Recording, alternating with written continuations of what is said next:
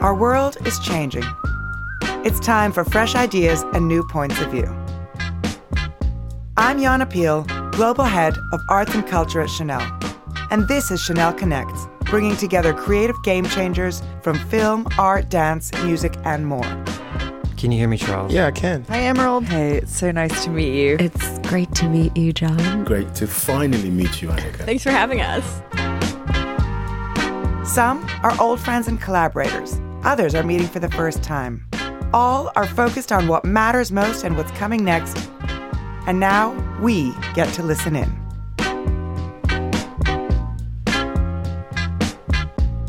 Could you tell where my head was at when you found me?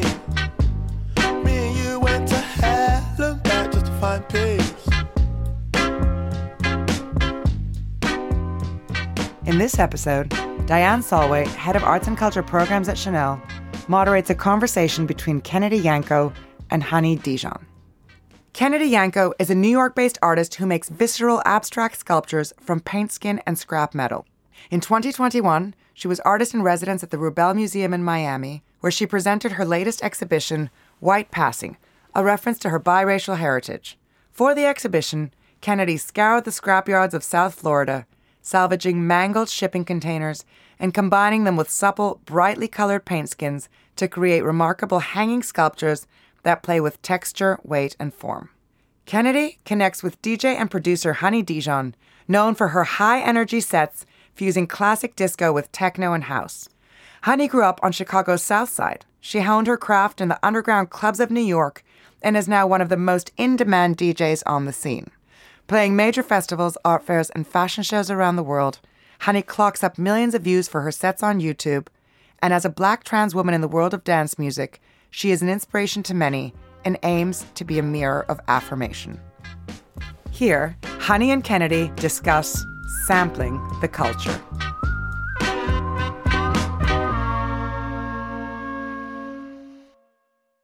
Kennedy and Honey, it is absolutely thrilling to have you both with us today. Welcome to Chanel Connects. Kennedy, you're here in New York with me. We just walked over from your studio across the street. How would you describe that space that we were just in? Um, my magical land, the studio, my paradise in the basement in Bushwick. Uh, you know, I have a, I have my sculptures there, and I have my little studio area with my table and my couch, and I have a few a few different studios. One's for paint skins, one's for metal, and and working through the pieces, and then one is where I kind of spend more time observing it. So we were spending time in my observation room. And honey, where are you speaking to us from? Set the scene. Yes, I'm coming to you from Berlin, Germany. I'm currently sitting in my studio slash kitchen table.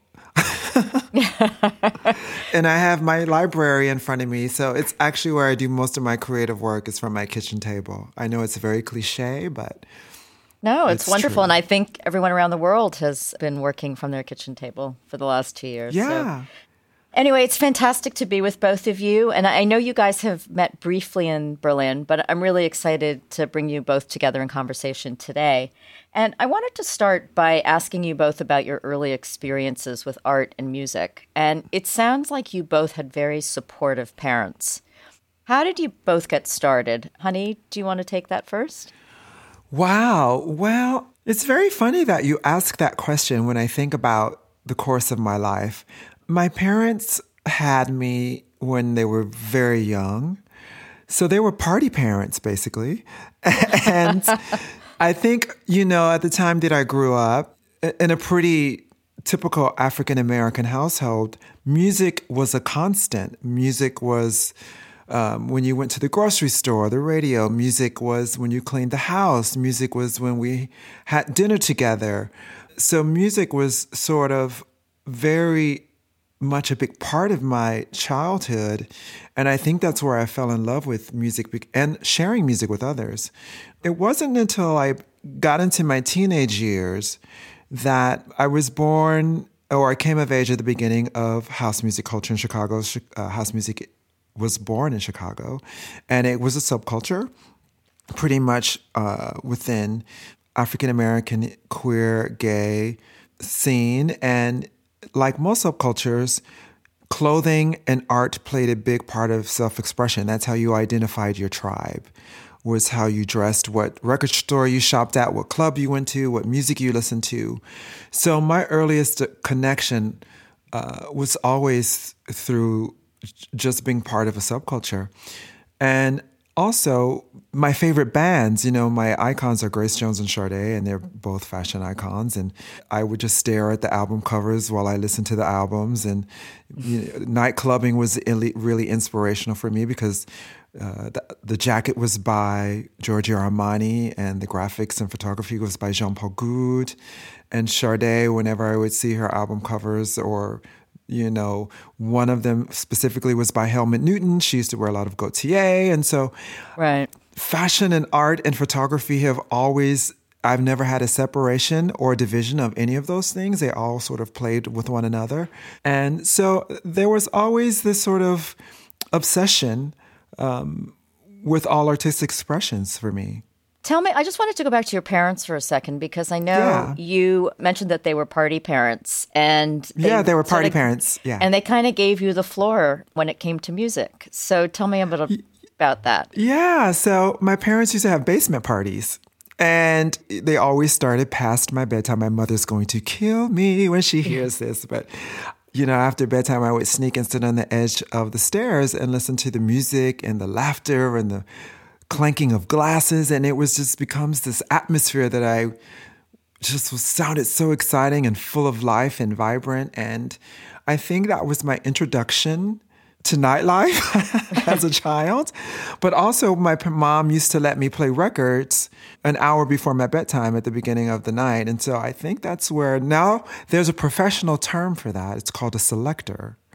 Um, but back then, I was just sharing music or playing music that I loved and sharing it with my parents. And so I think that was the introduction for my lifelong career as a musician. Kennedy, what about you? What about your parents and your introduction to the world of culture? And, and did you get that early access?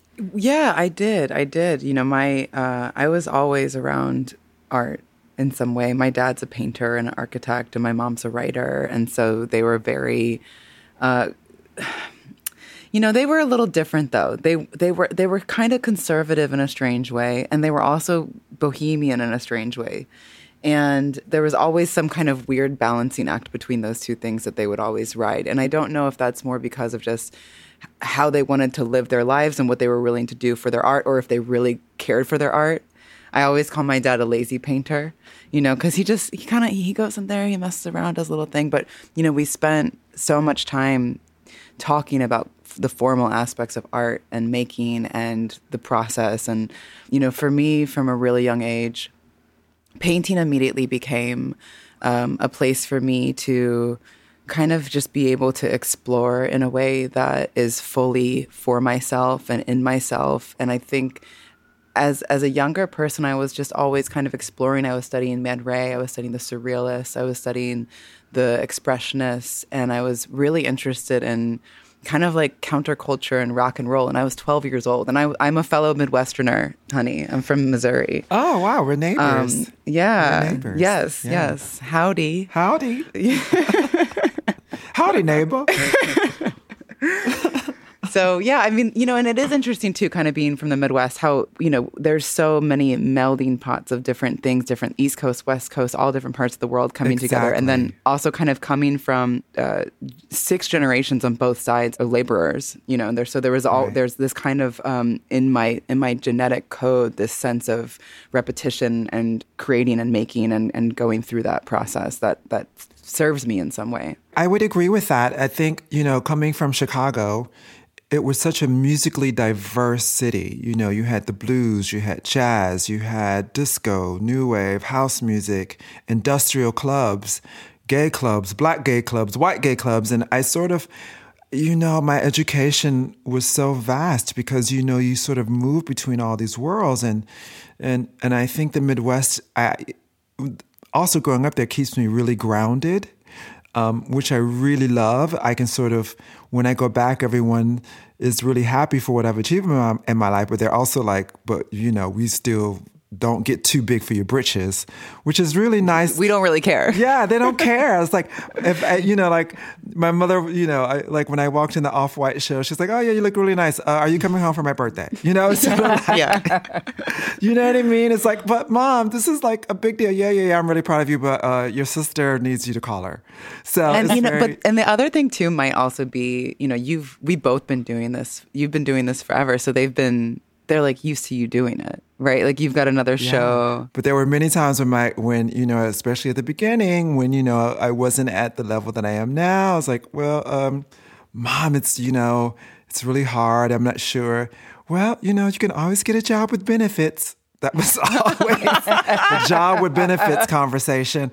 And so, you know, Not I, the I just think, you know, they just come from a generation where, you know, like my parents were, you know, mi- middle class. So they, you know, they worked. And so they just wanted to make sure that I was okay.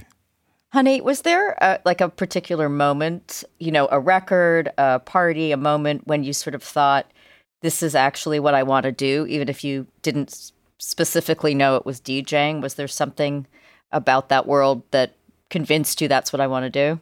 Well, okay. So I remember it specifically, and it's one of the most memorable experiences of my life, and it's probably going to sound really strange to a lot of people.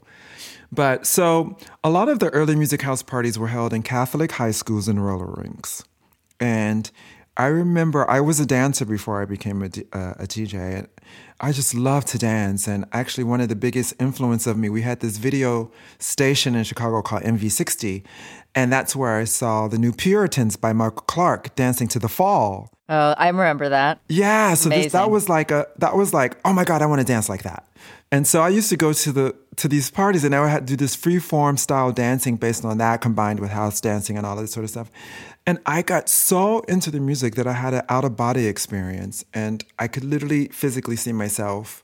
It was very transcendental that I could see myself dancing. Like I was above myself, but I could see myself because it, it's the weirdest thing. And I remember saying to myself, I don't know what I'm going to do or how I'm going to do it or what this means, but I want to be a part of this the rest of my life. Wow, that's amazing. I've been I've been watching your Boiler Room perform. I've been listening to it while I've been in the Oh, studio all week. thank you. And you know, the one thing that I can't help but embrace is that the the, the transient state of the way that you a- allow and create space for a, a really c- intense energy. Well, it's so interesting because we're both alchemists in a way. Um, you know, we both take existing materials, or I use, uh, in your case, metal or found objects, and in my case, other people's music. And I put it together in my own way and it becomes something new. I always say that I'm just a vessel for the universe. Um, I have learned, Martha Graham had one of the best quotes that I live by it's not your place to judge the work, it's your place to do the work. And so I always feel like I'm an extension and an expression of the universe, so I don't get in its way. I just let it do what it does. And I always say all the hardships as well as the wonderful moments in my life have all played a part in, in, in allowing that energy to come through me. I, I don't believe anything of my creative talent I own. I'm a really great editor. I'm a really great sampler. That is my skill set of taking all these different people and inspirations that have inspired me and I put them together in my own unique way. And that's mine. But it's just energy that's going through me now. Then after I'm not here, someone else will have that energy in their unique way. So I really just let the universe do its work. And I'm just glad that I got chosen for this particular expression.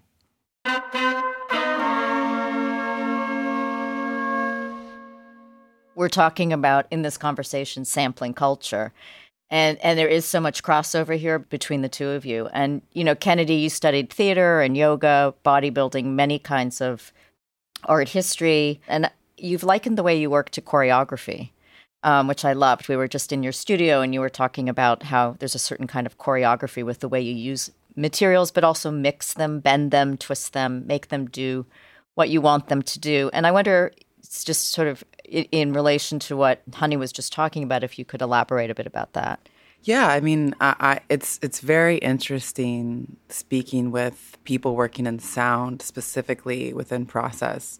There's there's just so many overlaps um, conceptually in our practice, but I think visually in my work, you know, I'm playing with scale and form and really the how people are absorbing it and taking it in. So I'm constantly challenging if you, your ability to know what the materiality is. So, for instance, one of my materials is paint. So I'm literally pouring paint and I'm using paint as a sculptural material, which is not a typical way to use that medium.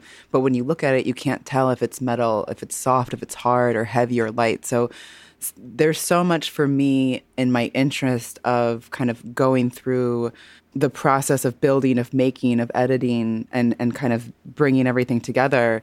There's so much about connecting to that receptive energy. And there's also kind of this back and forth between the metal and the skin and myself. So there's always this dialogue that's happening with these two other materials. Uh, can you talk a little bit, just for our listeners who are new to your work, could you talk a little bit about paint skins? Yes. Uh, so in 2009, I did a show called Wu Wei, which means to allow, and I was pouring paint onto canvas, and I was getting these beautiful fractal-like details from the way the paint would interact with itself. And in that moment, I realized that the medium will show me where I need to go next because I was getting these miraculous details by almost removing myself in a way from the work. So the paint skins developed over a series of 10 years and it's just a it's a process of pouring pouring paint. It's all latex based which is a really fascinating material because once it's shaped and formed it has this porous quality to it and it kind of slumps and it adheres to itself and to the metal. So there's this moment of inception. So my work has always had this sense of expansion and con- and contraction. And and for me, that language or that idea or that feeling is really the impetus of the signaling for me. If I expand, it's a yes, and if I contract, it's a no. And that's kind of how I'm navigating or using some kind of criteria for myself as a as a maker. Honey, I'm just following on that. You know, you're also mixing materials, you're mixing sounds, musical textures. Mm-hmm. You're kind of choreographing the energy of the space and the night and reading the room at the same time. Uh, mm-hmm. Can you talk a little bit about how how you feel when you're DJing? What's going through your head? How are you adjusting the work to the room, or do you do that? What am I thinking about depends on the energy of the room and the connectivity with the audience. I liked. I'm a proper New York DJ where uh, we play from the opening to the end, and you're storytelling basically and and you're setting the room up. You, you're getting the energy correct depending on where you are, and I love that part of the process because I get to sort of bounce around and be very playful with music and with soundscapes. And speaking about alchemy, if you've ever been to one of my sets, I love effects. I love reverb, delay, echo. You know, that comes from, you know, putting drama and also mm-hmm. space and have us putting a lot of spatial silence in music. Silence is just another tool to use within music. So for me, what I'm I'm trying to do is to just letting each song have a thread and an emotion and it's it's basically like sex really you know there's there's the courting and then there's the foreplay and then we get into a little bit of heavy situations and then we then there's the ebb and flow then we bring it down and then we bring it back up and you it, it's it's not a destination but it's more of just it's tantric basically you know, it's not about the orgasm, it's about the pleasure. And so, what I try to do when I'm DJing is just really connect with people on a very primal level. Tension and release is a big thing for me, building, building, building, and then giving that release. Um, sort of the same thing that you were saying earlier, Kennedy. Contracting and expanding, I call it tension and release.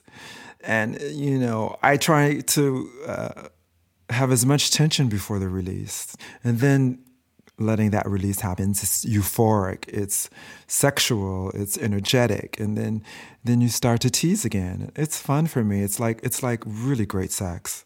I, I've always felt that. I've always felt that creative energy is maybe one of the closest forms to spiritual energy. And and when I think about, you know, the physical expression of my work, it's almost like capturing that exact moment that you're talking about in stillness. Yeah, you know, getting back to the question of what am I thinking about, I, it's really I try not to think. And that's one of the things I love about being a live performer is that this moment is the only moment we're going to have to do this. And I think there's something really beautiful about being so present in that moment.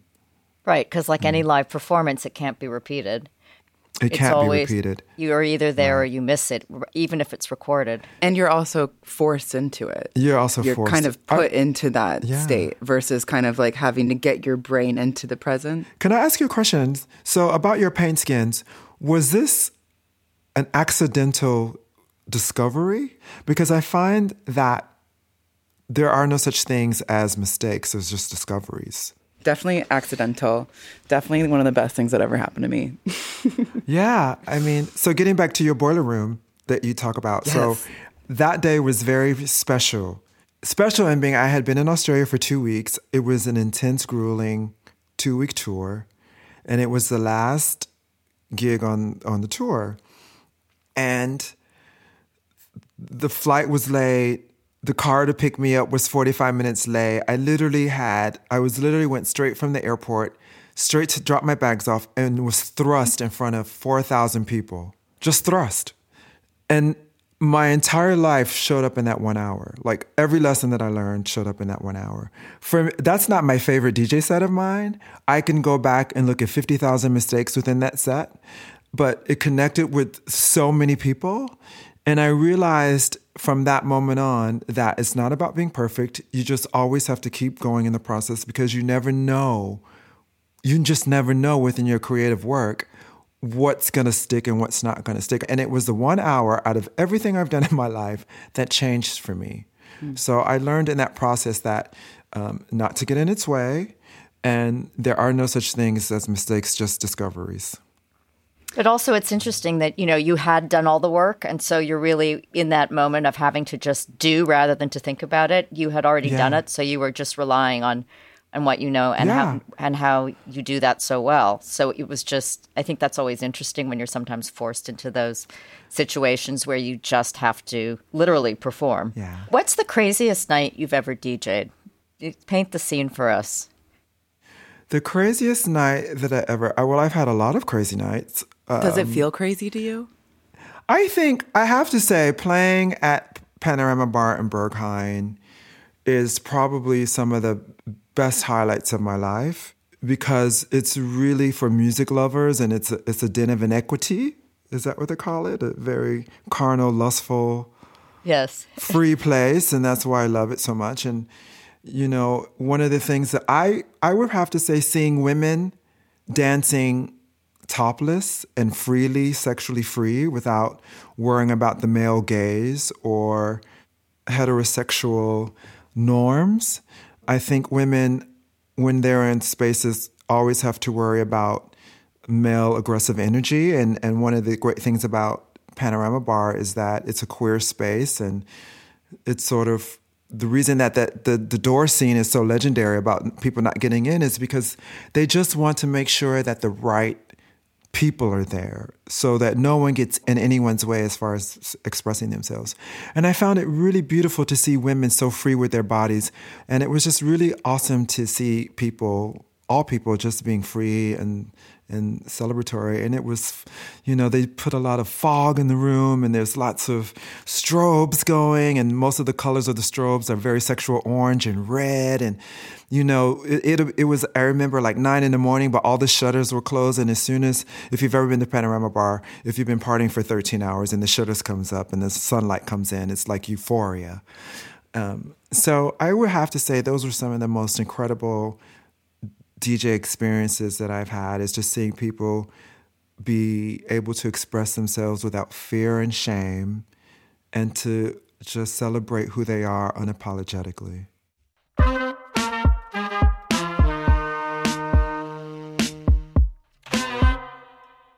Kennedy, I know you spent three years with the Living Theater, four years. Kennedy's gesturing for, uh, which is New York's oldest experimental theater group.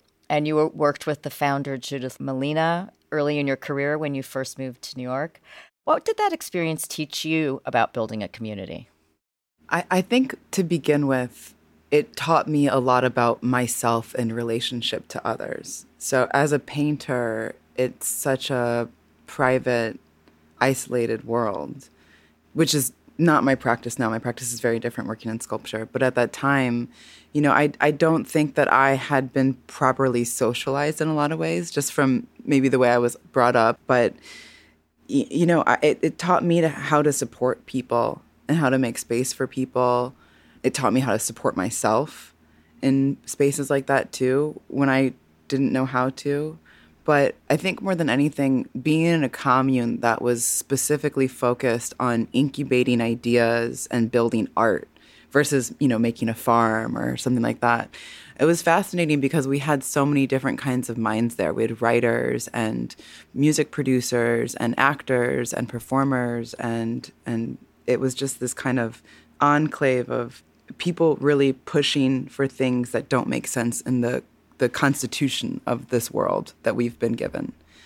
So I think that that showed me the power of a collective energy. Were there any sort of formative experiences with the Living Theater that, that you remember in terms of other people who came through or other exposure to other interesting artists? Oh, yeah. I mean, you know, everybody was there. Al Pacino paid our rent. Yoko Ono helped with our rent. I mean, uh, who else would come? I met Rick Lowe at the Living Theater, who's a wonderful artist. I met Penny Arcade, who's a legendary Mm-hmm. performer from Oh, the Lower East Penny. Side. Yeah, yeah. So it was it was this true Lower East Side, New York, and and all the old school people were were still showing up to the Living Theater. So I mean, every corner had a different thing going on. You know. I, I, I miss the eccentric New Yorker. it's still no, no. You know what? I, it's still a real thing. I mean, it's it's still there. There's it's here, but it's maybe not the same. It's just it's. I just find that I personally too. I have like a, a resistance to being able to be open to what might be the newer version of that. Right. You know, because it. Well, you know what I mean? Yeah. Well, I'm not looking for the newer version of of, of that New York. Um, that's one of the reasons why I moved to Berlin because I didn't want to be one of those New Yorkers. Oh my God, it was so great. Twenty, you know, I didn't want to be that because New York is constantly evolving, and and New York will always be New York in whatever incarnation that is. And um, you know, what is now? What is next in New York? You know, the new generation coming up, especially in the queer scene, is so exciting. And and I'm interested to see what this new New York will be. There's still so many amazing New Yorkers still there.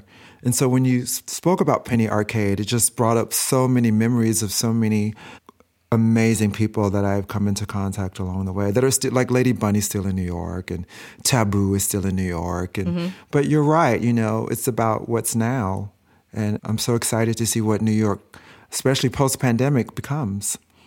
I just wanted to talk a little bit about now. And Kennedy, could you talk a little bit about your exhibition, White Passing, at the Rubell Museum in Miami, which is a wonderful, fascinating show where you really pushed yourself in new ways. And I wonder if you could talk a little bit about what you were exploring. Yeah, delighted to. Um, yes, the the building of this work and this process um, internally has been uh, really challenging, really interesting for me. So, you know, when I was when I went to the Rubell residency to build that work, um, I had the whole old museum. So it was the old DEA building, which was over thirty thousand square feet to work in. So this is an old DEA building Yeah. that was turned into a museum. and I had never had that kind of space before. I never had a forklift. I never had a scissor lift. And when I was down there, you know, for me at that time, I was really just trying to make the work happen. I'd never worked at that scale. So there was a lot of nuanced engineering that I was kind of learning and figuring out in real time. And at the same time, I've been writing this graphic novel for the last uh, year and a half. And it's called Indelible Fluidity. And it goes through different parts of my life and different obstacles within my personhood. And then also, kind of like genetically, how I'm connecting to how information is coming through genetically in different ways. And it's, it's, the, the main the main thing in the book is showing that adversity is the conduit to consciousness. That when you're faced with an obstacle, it's what causes you to go deeper within yourself to understand how to navigate that space more thoroughly. And I had to interrogate, you know, my personhood and my identity in a way that I never had before, looking at my skin, looking at my eyes, looking at my hair, what it means to be a white passing biracial person raised by a black American mother and a white American father. and and kind of like how I'm contributing and what kind of space I'm taking up and what kind of space I'm creating for other people. And I think one of the most fascinating things in building this work is that uh, just understanding even more deeply about how particular and odd and nuanced my perceptual experience has been as how I'm understanding the world and how the world is understanding me. And I think in my work, I'm always looking to see how I can challenge that lack of sight and that lack of vision. And I'm, I'm always interested in encouraging people and challenging myself and, and being able to more deeply understand vision as a full body experience versus something that I understand. Can you also talk a little bit about the work that you created for that show? Because I know you were working on a much bigger scale than you had ever worked yeah, in before. so I had set a couple weeks aside for scavenging for metal. So basically, with my process, I spend um, a lot of time just hunting for the materials that I'm looking for. So we're driving around, and I, I found this amazing shipping container that I'd been wanting to. I'd been wanting to work with this material for years because the spines of the shipping containers are really structural and strong, and then the other metal on it is this kind of malleable, soft, flimsy metal that has this incredible expression that you can only find from the thinner steels. It gets these beautiful curls and wrinkles, and and it had these wonderful colors on it. So the biggest one stands, I mean, over I, I think over twenty feet tall, um, and I used over hundred gallons of paint for the paint skins. Wow. So in in having that kind of space to work in, I was able to scale up on in every way, and I learned a new technique that has significantly changed the way that the skins are expressing themselves. You you've talked a lot about finding metal for your sculptures in these sort of wild sounding scrap yards across the US. Could you tell us a little bit more about those expeditions and and you know are they dangerous? Are they what what what does that entail? Um, well it all started. But really no no i think it all really did start from a really young age and and and my painting practice is uh, has always been an action action painting. So that means that I'm responding in the moment. I'm working quite aggressively, and it's very physical and automatic. So when I'm looking for the materials, you know, I'm I'm involving myself in completely uh, a very different environments. So while I'm going to the yards. It's me and Jewel, and we're in the Sprinter truck, and we're driving around. We go to Philly and Baltimore, and so on the metal. I don't know if you've ever been in a metal yard before. No, but tell, tell me what like just what that expedition is it's like. Basically, like walking into the apocalypse. You know, you're standing, you're walking into this space. There's 30 feet tall of metal. There are these huge dinosaur mas- machines. You know, picking metal up with a magnet and throwing it up onto the to the pile, and then there's all these cars that are unloading metal. And you know, half the time that I'm going to these places, I'm not allowed to go into them because it's I'm you know I, I can be a, a liability to the yards. And every once in a while, you know, I find a good one and someone who's excited about seeing something different that they haven't you know all day long and and I love being able to kind of just dig and look. And most of the time, I can only you know get things that are around the edges because it's it's kind of dangerous to get in there. But sometimes I have you know guys that will help me with the machines, and a lot of the the main manipulation of the materials happen there in real time. So there's one machine I can't think of the name of it, but it kind of crushes it like a large Tyrannosaurus Rex, and it's so fascinating as I've continued this relationship with metal to understand it as this soft thing that when I heat it up, it becomes liquid, or when I, I can pinch it and it almost breaks as like a twig. And and I for me in that in those moments, everything that I know is over and and the adrenaline of being in the yard and to get to experience that and absorb all that that's really kind of what keeps me going and that I enjoy. Sounds amazing. You know, honey, I'm thinking also that as Kennedy's describing these kind of treasure hunts and, you know, looking for those elements, mm-hmm. I'm curious how you source material and if record shops or other vintage kinds of stores, what are some of the other sources that you're looking at? You know, the thing about being a, working DJ is that it's constant research, it's constant navigation. One of the great things about living in Berlin is that there's still a very big culture of vinyl. Um, and so people, there's lots of secondhand um, resales of record collections. Um, there's an e-commerce site called Discogs where you can pretty much find any record that you've been looking for in your life there. Um, a lot of times it would be I'll be shopping and I'll hear a disco record and I'm like, oh my god, I forgot about that. or Right. or I'll be, you know, I go everywhere from YouTube to record shops to promos to my own record crates to memories to friends making things specifically for me. I actually have um, a, a, an engineer that works with me that can make edits for me on the fly. You know, I, I recently did a remix of David Bowie's "Let's Dance," and that mix was inspired by hearing one of my favorite DJs at a club. And so, you're talking about a lifetime of music that I'm pulling from. Right. And and it's And it's, all filtered through experience, right? Because and so it's much all about- th- yeah you know i didn't have the words for for my art until someone said it was experiential and so a lot of times the research comes literally just from uh, just digging and then i'll be asleep and and something will pop in my head or and then i'll be on this mad scavenger hunt for something that you know maybe a riff or a vocal and i call my friends or so it, it's constant research and i recently started collecting seven inches about three or four years ago because everything now is moving so digital and even i wanted to ask you how do you feel about nfts how do you feel about inanimate artistic things because in one way I can see the appeal of it, but I feel like no, this isn't how we should experience. The only you know art should be physical for me. Well, I don't think For me. I don't think NFTs have anything to do with art. Okay. to begin okay. with. I just want to hear your opinion on that. Yeah, yeah. As someone that works in the physical realm, I guess my feel on it is that you know it, it's a new, another parallel industry Right. and community versus a competition or a replacement.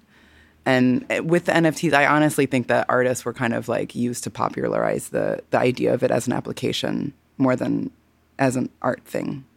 Just in my experience in making them, or under or kind of like understanding that world a little bit more. right? It's an asset. It's a money thing. to what degree do you guys think about how to how you present yourself and how you present yourself as being part of your practice? You want to go first with that? I was just going to say the same to you. I was say, I, I'll, I'll start. I I'll mean, what do you I'll want start. people to know about with your work about you? I mean, you- I, I think. Well, my that's the thing with me is that you know my work is really kind of the amalgamation of my life experience as in in each different iteration that I'm creating it in. When I think about my work, I think of it really as my higher self and really as the fullest expression of myself. And I and I really feel that it's much more sophisticated than I am as a person.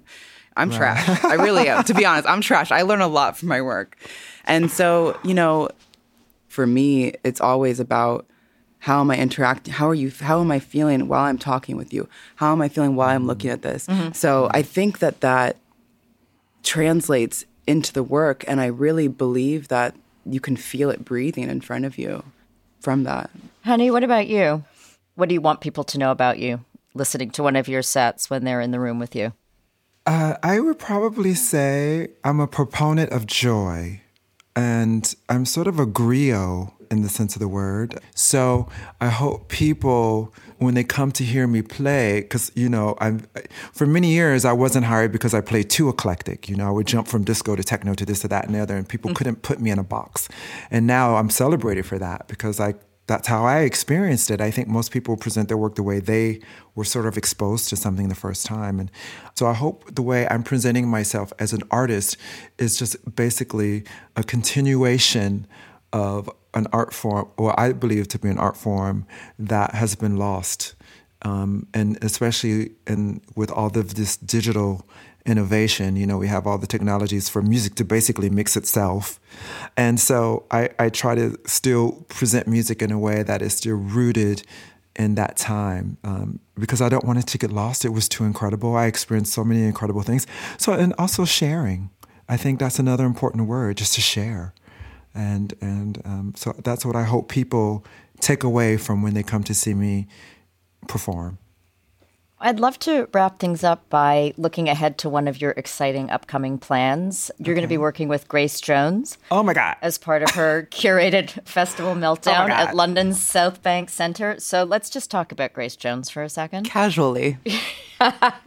So, what does Grace mean to you, and how did this come about? Oh my God. You know, I I'm still speechless because I'm such a fan first and foremost. I'm a, you know, I'm a fan that gets to work with someone that has been truly inspirational for me.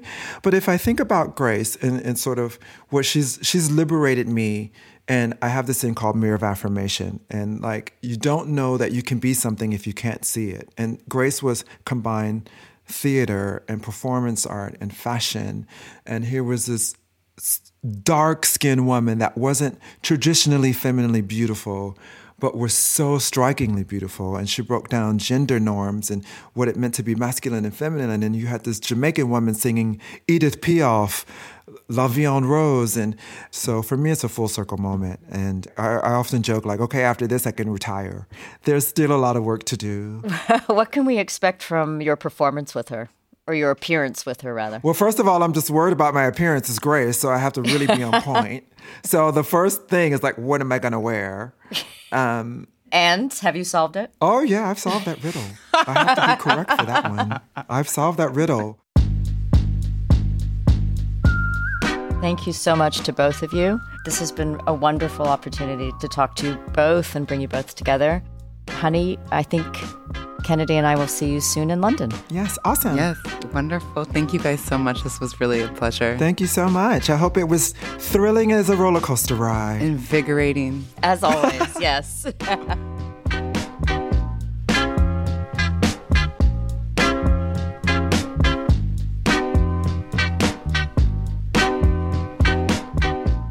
Thank you for listening to Chanel Connects. Don't forget, you can follow the show on Apple Podcasts, Spotify, Stitcher, Amazon Music, or your favorite podcast app. You can also listen back to season one, featuring conversations between Pharrell Williams and Es Devlin, Keira Knightley and Lulu Wang, and many more.